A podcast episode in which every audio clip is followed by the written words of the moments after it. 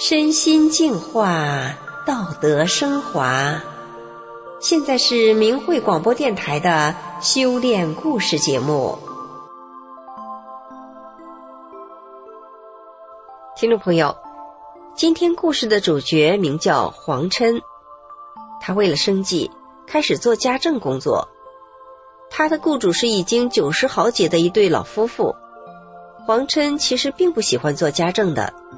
后来，这位不容易相处的老太太却对黄琛说：“我要是有你这么个女儿，天就亮了。”他们之间是怎么样的一个故事呢？让我们一起来听听。我因为修炼法轮功，被非法关押在看守所十个月。家里为我能从看守所出来，花了不少的钱。我出来的时候，家里已经没有积蓄了。迫于生计，我找到了一个家政工作。我的雇主是一对老夫妇，老爷子九十六岁，老太太也有九十二岁了。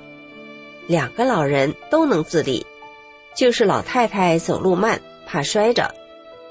我的工作就是别让老人摔着。卫生简单，打扫就行，也不用做饭。在六十平的房子里，洗衣服有洗衣机。工作时间从早上八点半到中午十二点，周休一日，工资一千八百元。这活儿算好的，因为一般给这个钱是要做一顿午饭的。每天一到雇主家，我都先问老人，当天有啥要干的活儿。老人交代的活儿干完了，剩下的时间我就主动找活儿干。老人毕竟年岁大了，家里卫生不是很干净，死角特别多，有些地方都积了厚厚的油渍，看上去好久都没打扫了。每天三个多小时的工作时间，我都安排好要做的事，看哪儿不干净就主动清理，每天就这么踏踏实实的干活。不偷懒，不耍滑。两个星期后，老人的儿子给我来了电话，他很吃惊的告诉我，老两口对你非常满意，没有挑出一点毛病。我母亲谁都看不上，总能挑出毛病来，他怎么能对你那么满意？说你哪儿都好。因为老两口经常偷偷的观察我，对我的工作心里有数。我说。这也许是缘分吧。这家的老太太是个要强的人，她总趁我不在自己洗内裤，因为他动过心脏手术，他的腿不好走路，左手也抬不起来。有一次我上工的时候，碰巧撞见他怎么洗的。老人在胳膊下垫了一块厚厚的布，吃力的趴在水槽上，一点一点的搓洗着裤头。光洗一条就得半个小时，我怎么能这样看着呢？从那以后，老太太的内裤由我来洗。其实我从心里一直不喜欢家政这个工作，总觉得干这个活儿丢人，说出去没面子。但是我想，我是修炼人，修炼人不是要放淡名利吗？这不是让我修去虚荣心的机会吗？我虽然是这样想了，可刚开始给老太太洗内裤时，洗着洗着，我心里就出来了一股说不出的委屈。虽然是我自愿帮老太太洗的，但我总觉得这个活儿太低下了。我开始抱怨丈夫，他要是多挣点钱，我怎么会干这个活儿呢？就在我越想越难受的时候，突然我想起了自己的母亲。我问自己，要是给母亲洗内裤，我还会有这些情绪吗？不会，这不正是我的虚荣心作祟吗？我不仅没修自己，还埋怨起丈夫了。丈夫不难吗？这一下我看见了自己要修的了。可是修炼不是修一天修一件事情就行。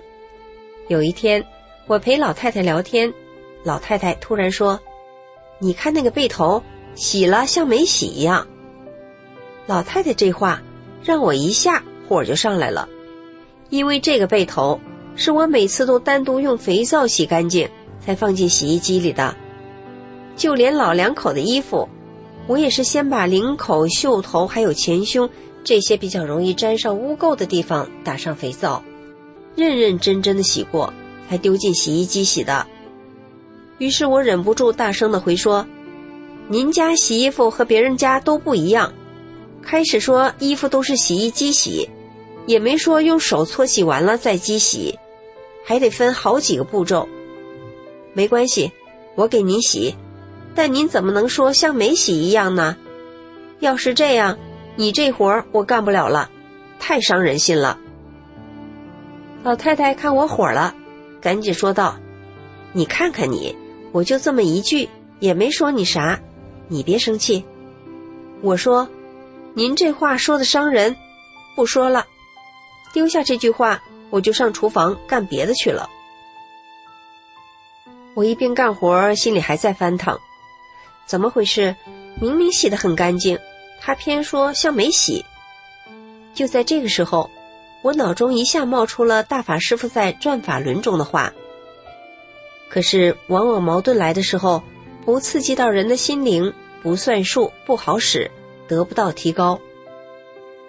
哎呀，我这才悟到，这是在给我提高心性呢。我原本就是个不能被人说的人，即使错了也得叭叭几句，真是那种一点就着的脾气。修炼大法之后，我觉得自己改了不少。如果没有老人家这句话的刺激，我还觉着自己不错呢。这下好了，赶紧向内找吧。这次，我找到了一堆不好的心。首先是不让人说的心，爱听好话的心。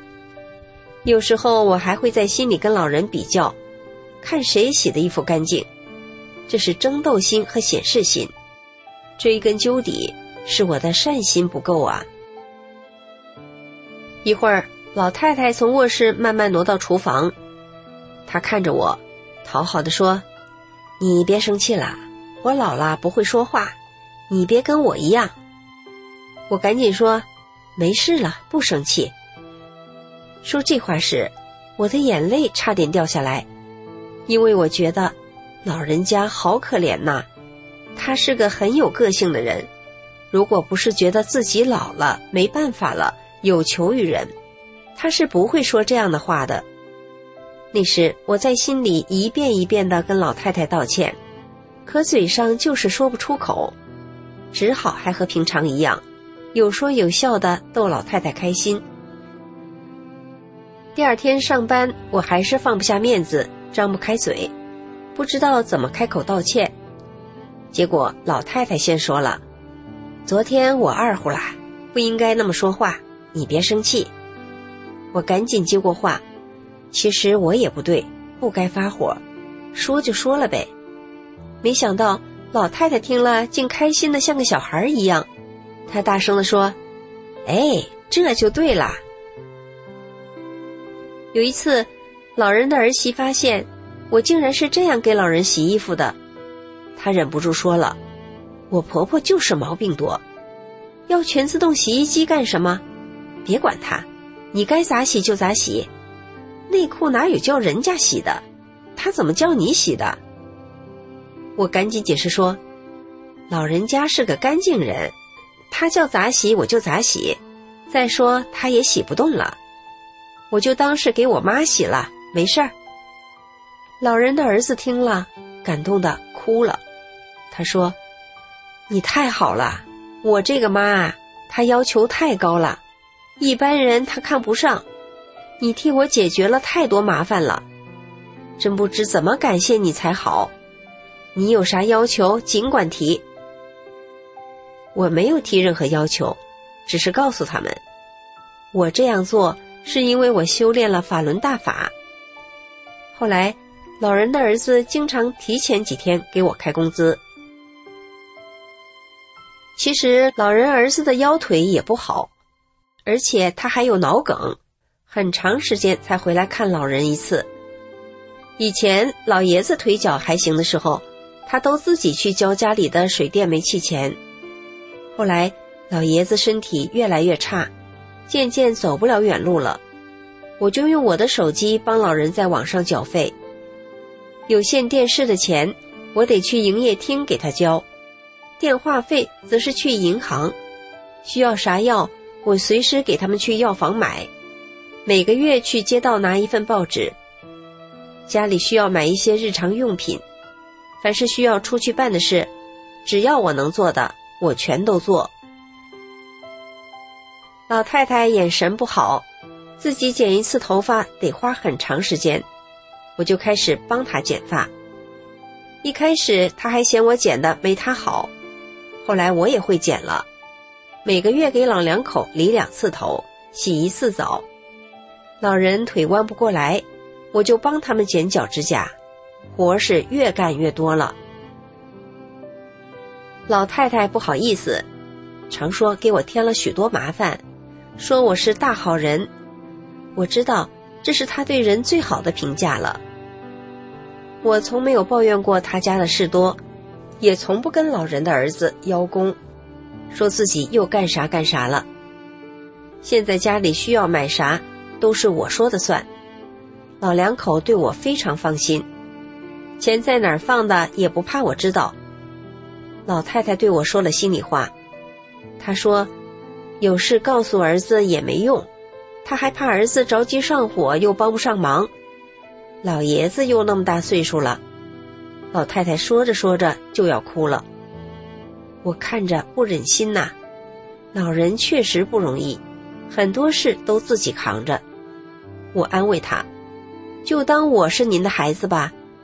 老太太听了，激动地说：“我要是有你这么个女儿，天就亮了。”老爷子、老太太、老两口都是共产党员。老太太更是曾经在街道工作过，满脑子都是中共灌输的无神论思想。他们一开始对大法的态度非常不好，也很顽固。现在我再对他们说，法轮大法是佛家高德大法，是被迫害的，他们都静静的听，不再说反对的话了。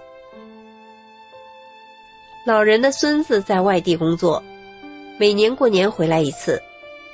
今年他第一次见到我，第一句话就问：“阿姨，我们要向您学习，您让老人那么满意是怎么做到的？我爷爷奶奶不是那么好伺候的，除了修炼人，一般人是做不到的。”我笑了笑说：“我就是修炼法轮大法的人呀。”我告诉他，要记住法轮大法好。真善人好。老人的孙子听明白了，他双手合十，慎重的向我道谢。听众朋友，吴语说：“老吾老以及人之老”，就是说，希望我们都能像对待自己家的老人一样对待其他的老人。其实呢，现在这个社会，就算是对待自家的老人，也未必能尽心服侍。贴心照顾了，为什么呢？从黄琛做家政的这个故事中，我们应该发现了，人得从自身去修，去提高自己。当黄琛放下了自我，才能真正的善待他人，是不是这样呢？好，今天的故事就说到这里了，谢谢您的收听，我们下次再见。